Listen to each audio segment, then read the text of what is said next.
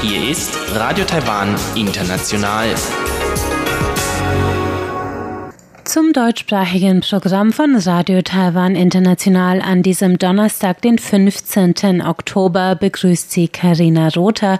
Und heute für Sie im Programm haben wir zuerst die Tagesnachrichten. Weiter geht es dann mit dem Kochstudio und Uta Rindfleisch, die für uns heute Gebäck aus Taichung backt.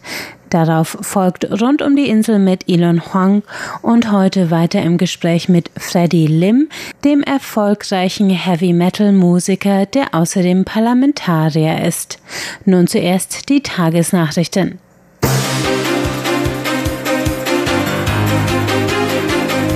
Sie hören die Tagesnachrichten von Radio Taiwan International.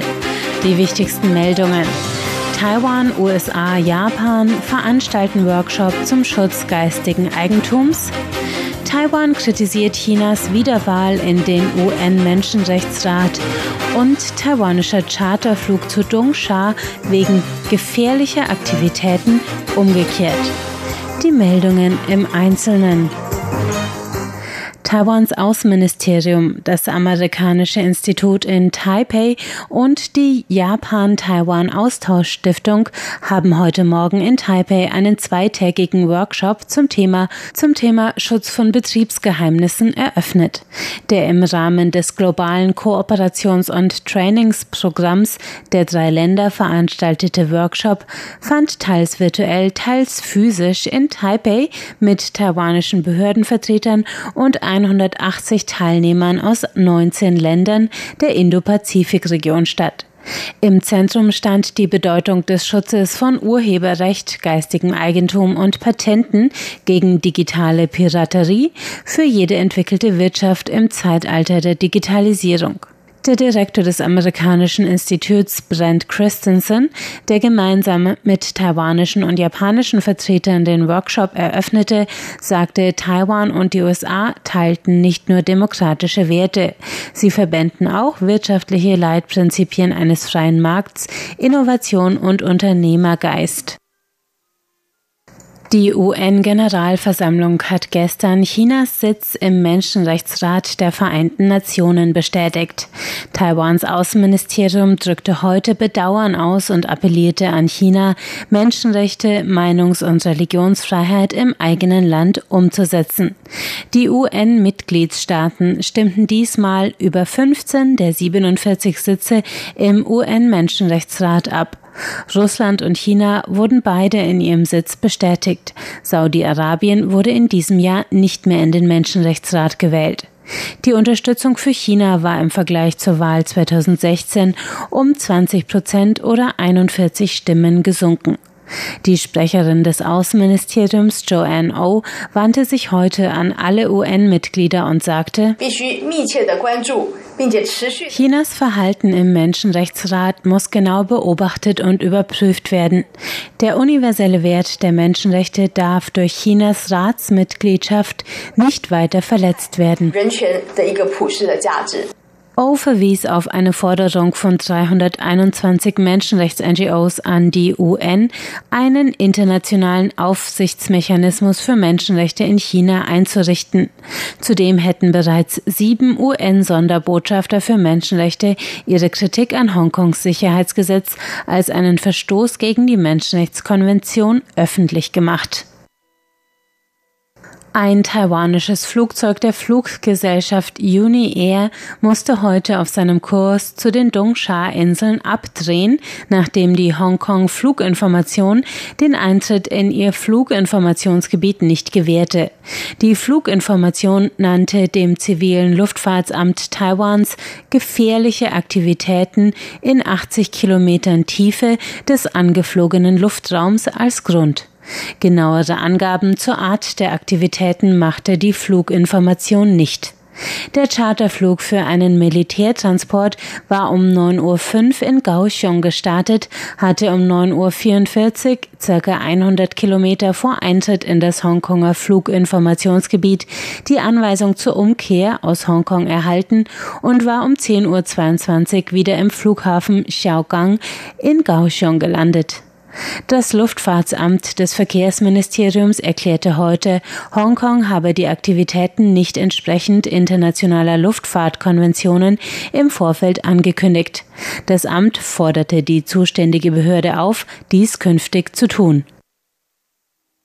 Im Falle eines militärischen Konflikts in der Taiwanstraße habe Taiwans Zentralbank Möglichkeiten, um den Finanzmarkt zu stabilisieren. Die tatsächlichen Auswirkungen auf den Markt seien aber abhängig von der Schwere der Auseinandersetzung. Das sagte heute Zentralbankdirektor Yang Jinlong bei einer Fragerunde vor dem Finanzausschuss des Parlaments. Angesichts der angespannten Lage und der wachsenden chinesischen Militärpräsenz in der Taiwanstraße fürchten einige Anleger Kapitalflucht und einen Kurssturz im Falle eines militärischen Zwischenfalls. Mit fast fünfhundert Milliarden U S-Dollar in Devisenreserven hat Taiwans Zentralbank die derzeit fünfthöchsten Fremdwährungseinlagen der Welt. Diese gelten als Sicherheit, die die Bank im Fall von Finanzmarktfluktuationen einsetzen kann. In Taiwan wurde heute die fünfhunderteinunddreißigste Corona-Infektion seit Beginn der Pandemie gemeldet. Es handelt sich um einen Arbeitsmigranten aus den Philippinen, der am siebzehnten September nach Taiwan eingereist war. Der Mann in seinen dreißigern hatte drei Tage vor seiner Einreise sowie am Flughafen einen Covid-Test gemacht, der jeweils negativ ausgefallen war. Er verbrachte die vierzehntägige Quarantäne in einem Hotel in Taiwan, bevor er am zwölften Oktober von der zuständigen Vermittlungsagentur mit neun weiteren Arbeitsmigranten in einem Charterbus in ein Krankenhaus gebracht wurde. Dort wurde ein weiterer Covid-Test auf eigene Kosten gemacht, der im Falle des Mannes leicht positiv ausfiel. Ein weiterer Test am dreizehnten Oktober bestätigte die Diagnose. Der Mann ist symptomfrei und befindet sich in Isolation im Krankenhaus. Die neun Kontaktpersonen der Busfahrt befinden sich in häuslicher Quarantäne. Taiwan hat damit vierhundertneununddreißig importierte und fünfundfünfzig heimische Infektionen verzeichnet. sechsunddreißig weitere Fälle infizierten sich auf einem Marineschiff. dreiunddreißig Patienten befinden sich noch in Behandlung im Krankenhaus. vierhunderteinundneunzig gelten als genesen, sieben sind verstorben. Im Falle eines Konflikts mit China würden heute deutlich mehr Amerikaner eine militärische Intervention der U S A zum Schutz Taiwans befürworten als letztes Jahr.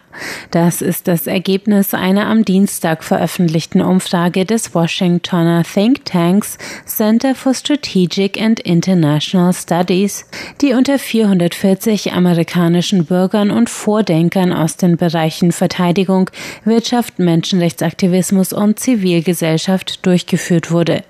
Die Befragten wurden aufgefordert, per Punktwert von eins bis zehn zu benennen, wie viel Verantwortung die U S A bei verschiedenen Konfliktszenarien zum Schutz ihrer Partner in der Pazifikregion ihrer Meinung nach übernehmen sollte. Taiwan erhielt sechs Komma neunundsechzig Punkte, Japan sechs Komma achtundachtzig und Südkorea sechs Komma zweiundneunzig. Die Vordenkerstimmen waren noch deutlicher mit sieben Komma dreiundneunzig Punkten für Taiwan.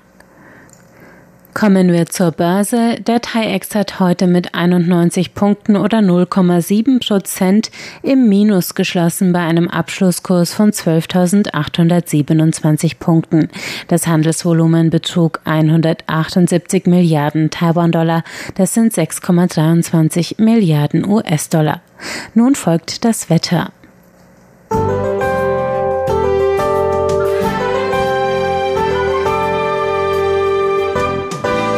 Dunkle Regenwolken heute in Jilong in Nord-Taiwan. In Taipei kam es tagsüber zu Schauern und auch an der Ostküste regnete es bei fünfundzwanzig bis siebenundzwanzig Grad. Im Rest des Landes Sonnenschein mit bis zu einunddreißig Grad, dazu mitunter starke Windböen. Auch morgen Freitag wird es regnerisch und bedeckt in Nordtaiwan und Teilen der Ostküste. Im sonnigen Südwesten bis zu dreiunddreißig Grad, sonst leicht abgekühlt bei dreiundzwanzig bis siebenundzwanzig Grad.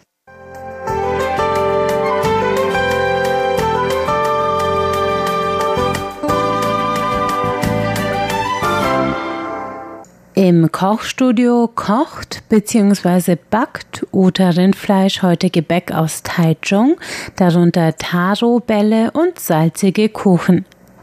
Hier ist Radio Taiwan International, am Mikrofon Uta Rindfleisch mit dem chinesischen Kochstudio. Liebe Hörerinnen und Hörer, in der heutigen Sendung möchte ich Ihnen zwei Gebäckarten vorstellen, die Sie auf unseren Q S L-Karten in diesem Jahr finden können. Beide sollen erstmals in Taichung, also in Zentral-Taiwan, kreiert worden sein. Beginnen wir mit den Taro-Kugeln, einem mürben Gebäck mit einer Füllung aus Taro-Paste, dessen Herkunftsort der Bezirk Daxia der Stadt Taichung ist. Diese Taro-Bälle haben eine sehr schöne violette Farbe. Wie für viele ähnliche mürbe traditionelle chinesische Backwaren benötigen wir für die Zubereitung dieser Taro-Bälle zwei Teigarten. Die Zutaten sind für etwa zwanzig Stück berechnet. Sie benötigen zunächst für den sogenannten Fettteig neunzig Gramm Butter, fünfundzwanzig Gramm Puderzucker, fünfundachtzig Gramm Wasser, zweihundert Gramm Mehl mittleren Glutengehalts. Die Zutaten für den Mürbteig, das sind fünfundvierzig Gramm entwässerte Butter oder Schweineschmalz, sechsundzwanzig Gramm Öl, hundertsiebzig Gramm Mehl geringen Glutengehalts, etwas Taro-Essenz, etwa fünf bis sechs Tropfen. Diese bringen die violette Farbe oder als Ersatz etwas Kakaopulver bzw. etwas violettes Süßkartoffelmus. Zutaten für die Füllung: fünfhundert Gramm Taro-Füllung. Wie man die herstellt, erzähle ich Ihnen später. Zunächst wird der Fettteig zubereitet. Die Butter in eine Schüssel geben, den Puderzucker und das Mehl darüber sieben.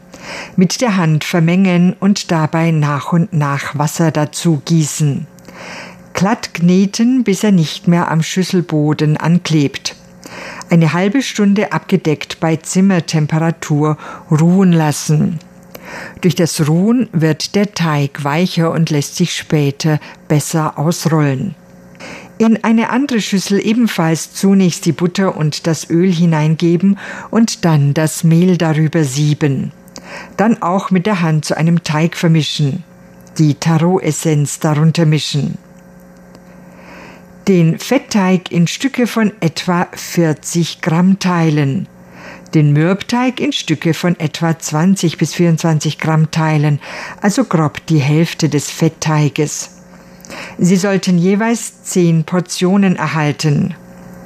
Den Ofen auf hundertsiebzig Grad Oberhitze und hundertneunzig Grad Unterhitze vorheizen. Falls das nicht möglich ist, können Sie auch hundertsiebzig Grad nehmen.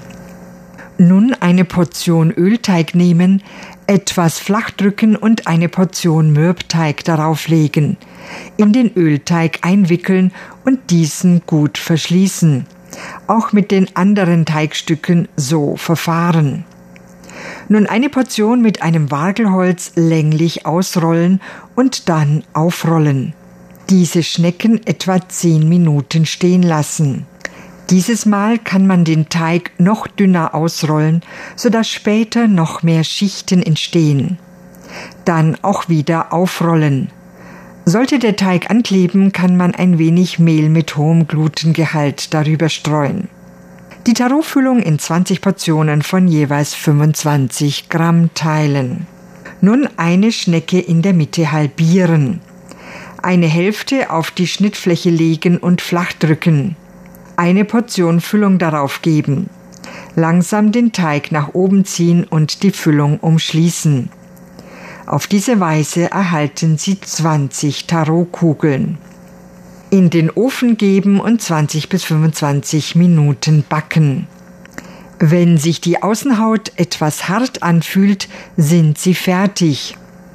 Wenn sie Ober- und Unterhitze nicht trennen können, nehmen sie hundertsiebzig Grad und schalten in den letzten fünf Minuten auf hundertachtzig Grad hoch. Für die Füllung benötigt man eine Taro, dreihundert Gramm Mousse von violetten Süßkartoffeln, hundertfünfundzwanzig Gramm Sahne, hundert Gramm Zucker und eine Prise Salz, eventuell auch etwas Schweineschmalz. Für die Füllung muss man die Tarotwurzel und die Süßkartoffeln schälen, in Stücke schneiden, gar dämpfen und danach mit einer Gabel zu Mousse drücken und mit der Sahne, dem Zucker und dem Salz vermischen. Wer möchte, kann noch etwas Schweineschmalz darunter mischen. Das macht das Ganze sämiger. Soweit also die Beschreibung der Herstellung der Tarobälle. Als nächstes wollen wir eine Spezialität aus dem Bezirk Fengyuan der Stadt Taichung machen, nämlich einen Biskuitkuchen, der mit Schalotten und Fleisch gefüllt ist. Ehrlich gesagt nicht mein bevorzugter Kuchen. Ich mag diese Mischung von süß und salzig nicht so gerne wie die Taiwaner, aber Sie können es ja einmal ausprobieren. Für diesen salzigen Kuchen benötigen Sie für die Füllung dreihundert Gramm Schweinehack, zwanzig Gramm weiße Sesamkörner, zwei rote Schalotten klein gehackt, achtzig Gramm frittierte Frühlingszwiebeln, ähnlich wie Zwiebelrösti, eine Handvoll klein gehackte Frühlingszwiebeln. Zum Würzen je etwas helle und dunkle Sojasauce, Reiswein, Salz, Zucker und Pfeffer. Für den Teig fünfhundertsechzig Gramm Eiweiß, zweihundertsechzig Gramm Zucker, dreihundertsiebzig Gramm Eigelb, eine Prise Salz, noch einmal dreißig Gramm Zucker, hundertzwanzig Gramm Öl, dreihundert Gramm Sahne, dreihundert Gramm Mehl niedrigen Glutengehalts und fünf Gramm Backpulver. Zunächst mit wenig Öl das Schweinehack mit den Schalotten und den frittierten Frühlingszwiebeln anbraten. Wenn das Fleisch seine Farbe gewechselt hat, mit den Gewürzen würzen. So lange weiter braten, bis die Sojasauce ganz reduziert ist. Das Eiweiß mit dem Zucker steif aufschlagen. Dann in einer getrennten Schüssel das Eigelb mit dem Salz und Zucker cremig schlagen, dann auch die Sahne und das Öl darunter geben. Dann die Hälfte des Eiweißes unter den Teig rühren, die andere Hälfte vorsichtig unterheben. Darauf nun das mit Backpulver vermischte Mehl sieben und ebenfalls vorsichtig unterheben. Die Hälfte des Teiges in eine mit Backpapier ausgelegte Springform füllen. Darauf die Fleischfüllung verteilen und auf die Fleischfüllung wiederum die andere Hälfte des Teiges verteilen. Mit den Sesamkörnern und den Frühlingszwiebeln bestreuen. Bei hundertachtzig Grad im Ofen etwa zwanzig Minuten backen.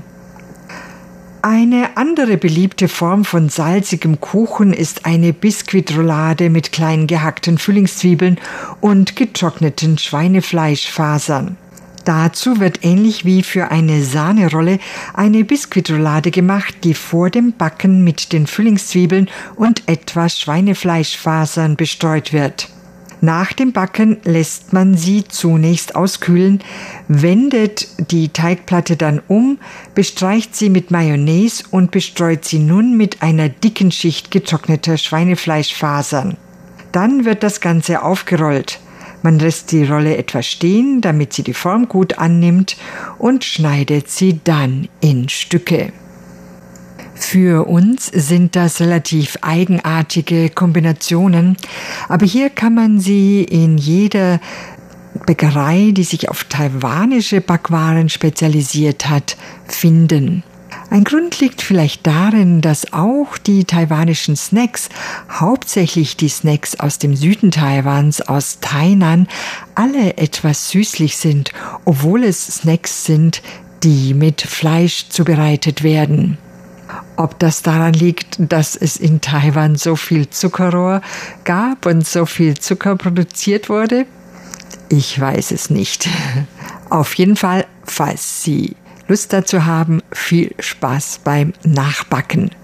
Die Taropelle sind übrigens durchaus sehr lecker, wenn auch natürlich sehr kalorienreich.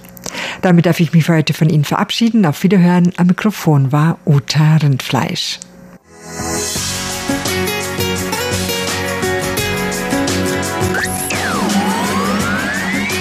Radio Taiwan, international aus Taipei.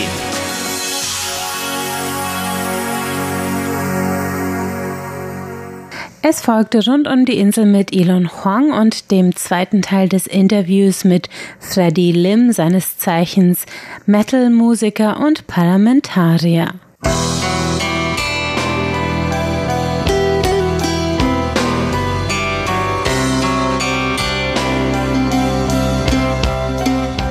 Herzlich willkommen zu der heutigen Ausgabe von Rund um die Insel. Heute geht es weiter mit meinem Gespräch mit Freddy Lim, Mitglied des taiwanischen Parlaments und Leadsänger der taiwanischen Metalband Chthonic. Und dieses Lied ist tatsächlich auch von Chthonic, eine sogenannte akustische Version ihres Songs Defenders of Boutique Palace. Darüber gleich noch mehr im Gespräch. Nachdem Freddy Lim erklärt hatte, wie Chthonic ihre Inhalte von taiwanischer Mythologie und Geschichte gefunden und entwickelt hat, wollte ich wissen, ob das auch der Grund war, warum er dann anfing, auf Taiwanisch zu singen, anstatt wie zu Anfang auf Mandarin. It's not really like that.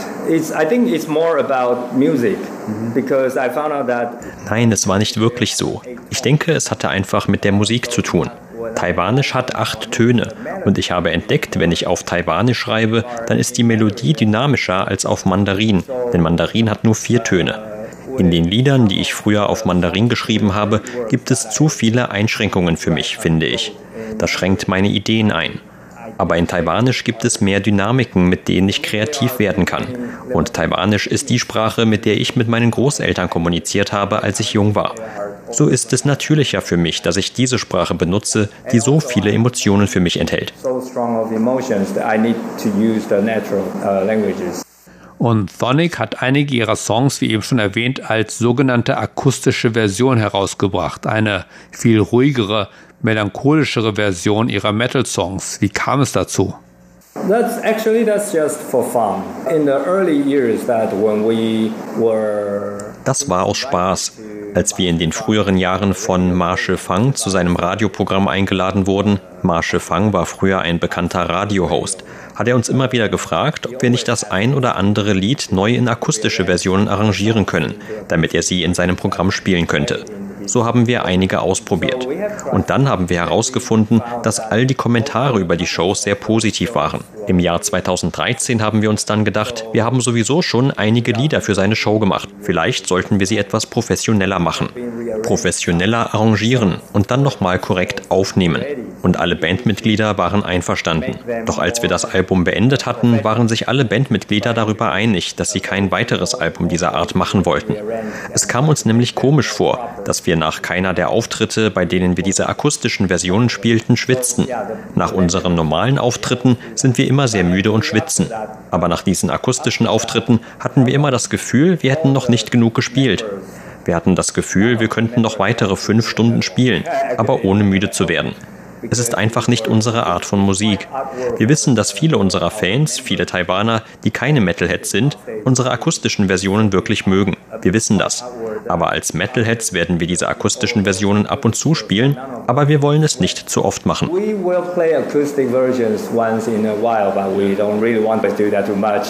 Es hört sich witzig an, aber es war also nicht leicht für sie als Band, so ruhige und melancholische Lieder zu singen. Nein, es war nicht einfach, denn es ist wirklich schwierig, meine Emotionen zu kontrollieren. Als Metalhead kann ich schreien, ich kann brüllen, aber in der akustischen Version ist es wirklich schwierig, meine Emotionen auf geeignete Art zu kontrollieren. Aber wie dem auch sei, es macht trotzdem Spaß, diese Songs hin und wieder zu singen. Fun to play acoustic versions once in a while. Kommen wir jetzt aber zu ihrer zweiten Karriere als Parlamentarier. Das war aber keine plötzliche Entscheidung. Yeah, I have been quite involved in human rights activities, movements a lot, and social movement, different kinds. Ja, ich war sehr in Menschenrechtsbewegungen involviert oder in verschiedenen anderen sozialen Bewegungen. Und ich war auch vier Jahre lang der Vorsitzende von Amnesty International. Das heißt, öffentliche Themen sind nichts Neues für mich. Aber warum habe ich mich entschieden, fürs Parlament zu kandidieren? Einmal wollte ich natürlich unsere Ziele im Parlament verfolgen und realisieren. Zum Beispiel in Bezug auf die Vergangenheitsbewältigung, in Bezug auf L G B T Rechte oder auch in Bezug auf die Normalisierung des Landes. Aber eine Motivation ist die, dass ich eine Brücke oder eine Plattform für junge Menschen, für junge Aktivisten sein möchte. Ich möchte ihnen helfen, in die Politik zu gehen. Ich möchte ihnen einen Raum geben, um ihre Talente zu zeigen. Einige Mitglieder im Taipeher Stadtrat oder im Parlament sind ursprünglich aus meinem Büro. Ich hoffe, dass ich ihnen Raum und Wege in die Politik eröffnen kann, ohne dass sie durch die traditionellen Kanäle gehen müssen. Warum aber haben Sie eine neue Partei gegründet? Hatte keiner der existierenden Parteien ein Programm, dem Sie zustimmen konnten, oder braucht Taiwan einfach mehr Parteien? First of all, I think we need more party. I think in Europe their politics are mostly multi-party politics. Zunächst einmal, wir brauchen mehr Parteien. Ich denke, die Politik Europas ist meistens eine Mehrparteienpolitik. Und sogar in den U S A oder in Japan ist es zumindest ein Zwei-Parteien-System. In Taiwan sieht es auch aus wie ein Zwei-Parteien-System. Doch für mich ist die K M T keine lokale Partei, es sei denn, sie reformiert sich drastisch. So wie sie jetzt ist, denke ich nicht, dass sie wirklich in die lokale Politik passt. Sie ist viel zu pro-China. Sogar jetzt noch setzt sich der Ex-Präsident Ma Ying-jeou für China ein. Das heißt, wir brauchen mehr Parteien, die den Platz der K M T einnehmen, egal ob im Parlament oder auf Stadtebene. Natürlich könnte die D P P immer mehr Raum einnehmen. Die D P P könnte alle Sitze übernehmen, auf lokaler oder zentraler Ebene, die die K M T eingenommen hat. Aber um ehrlich zu sein, kann es nicht sein, dass in einer Demokratie eine Partei alle Sitze besitzt. Es sei denn, man ist in Singapur. Und das ist der Grund, warum wir Singapur nicht wirklich eine entwickelte Demokratie nennen, nicht wahr? Wie können wir also mehr junge Pro-Taiwan-Politiker mit diversen Hintergründen haben? Natürlich könnte man mehr junge Menschen mit diversen Hintergründen in die D P P bringen, um die Modernisierung der Partei schneller voranzutreiben. Auf diese Weise könnte man die D P P dazu zwingen, nicht immer auf dem gleichen Stand zu bleiben, sondern sich mit den Generationen zu verändern. So könnte sich die D P P erweitern. Doch das hätte auch seine Grenzen. Wie können wir also die jungen Menschen dazu ermutigen, neue Räume außerhalb der D P P für sich zu entwickeln und gleichzeitig eine positive, konstruktive Beziehung mit der D P P zu haben? Das heißt, in manchen Angelegenheiten arbeiten wir mit der D P P zusammen, beziehungsweise da müssen wir das gleiche Ziel haben, zum Beispiel beim Schutz von Taiwan, beim Schutz unserer Demokratie und Freiheit. Aber dann gibt es andere Themen, lokale Themen, inländische Probleme, die wir dann immer unter dem Prinzip pro-Taiwan konstruktiv mit der D P P diskutieren. Sie haben dann aber kürzlich die von Ihnen gegründete Partei, die New Power Party, verlassen. Warum? I'm not that sure, but they Ich bin mir nicht sicher, aber ich glaube, sie möchte die D P P zu schnell auslöschen. Ich denke, sie sehen die D P P als Feind. Deshalb gibt es keine konstruktive Beziehung mit der D P P mehr. Im August letzten Jahres konnte sich die N P P nicht entscheiden, ob sie Tsai Ing-wen unterstützen wollte oder nicht. Sie haben sogar darüber diskutiert, ob sie einen eigenen Kandidaten aufstellen sollten. Da habe ich über ein halbes Jahr mit der Partei diskutiert, dass es unmöglich sei, dass wir einen eigenen Kandidaten aufstellen. Wir konnten nicht mal diese Partei vernünftig am Laufen halten. Wir hatten nicht genug Leute, um diese Partei am Laufen zu halten. Als ich in der N P P war, war ich der Leiter des Taipeh-Büros. Ich war Mitglied des Vorstands im Hauptquartier und ich war Parlamentarier. Das heißt, ich musste mich um vollkommen verschiedene Arbeiten innerhalb der Partei kümmern. Wir konnten nicht einmal die Partei vernünftig am Laufen halten. Wie sollten wir dann das ganze Land führen? Wenn wir einen Präsidentschaftskandidaten nominiert hätten, wäre das ein Witz gewesen. Ich hätte keinen Bürger davon überzeugen können, für uns zu stimmen. Aber wenn man so viel Hass gegenüber der D P P oder gegenüber Tsai Ing-wen hat, dann trifft man solche Entscheidungen. Entscheidungen, die unsere Demokratie zerstören könnten. Egal, ob man gewinnen kann oder nicht, man will seinen eigenen Kandidaten aufstellen und ohne darüber nachzudenken, ob Han Kuo-yu gewinnt oder nicht. Und das war für mich der Grund, warum ich dann die N P P verlassen habe.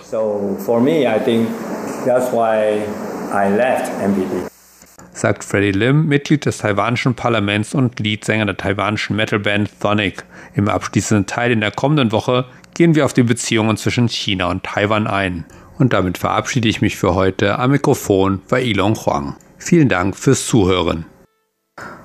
Und damit sind wir am Ende des heutigen deutschsprachigen Programms von Radio Taiwan International. Alle Sendungen zum Nachhören finden Sie auf unserer Internetseite unter w w w punkt d e punkt r t i punkt org punkt t w. Am Mikrofon hörten Sie heute Carina Rother. Damit verabschieden wir uns. Vielen Dank fürs Einschalten. Bis zum nächsten Mal.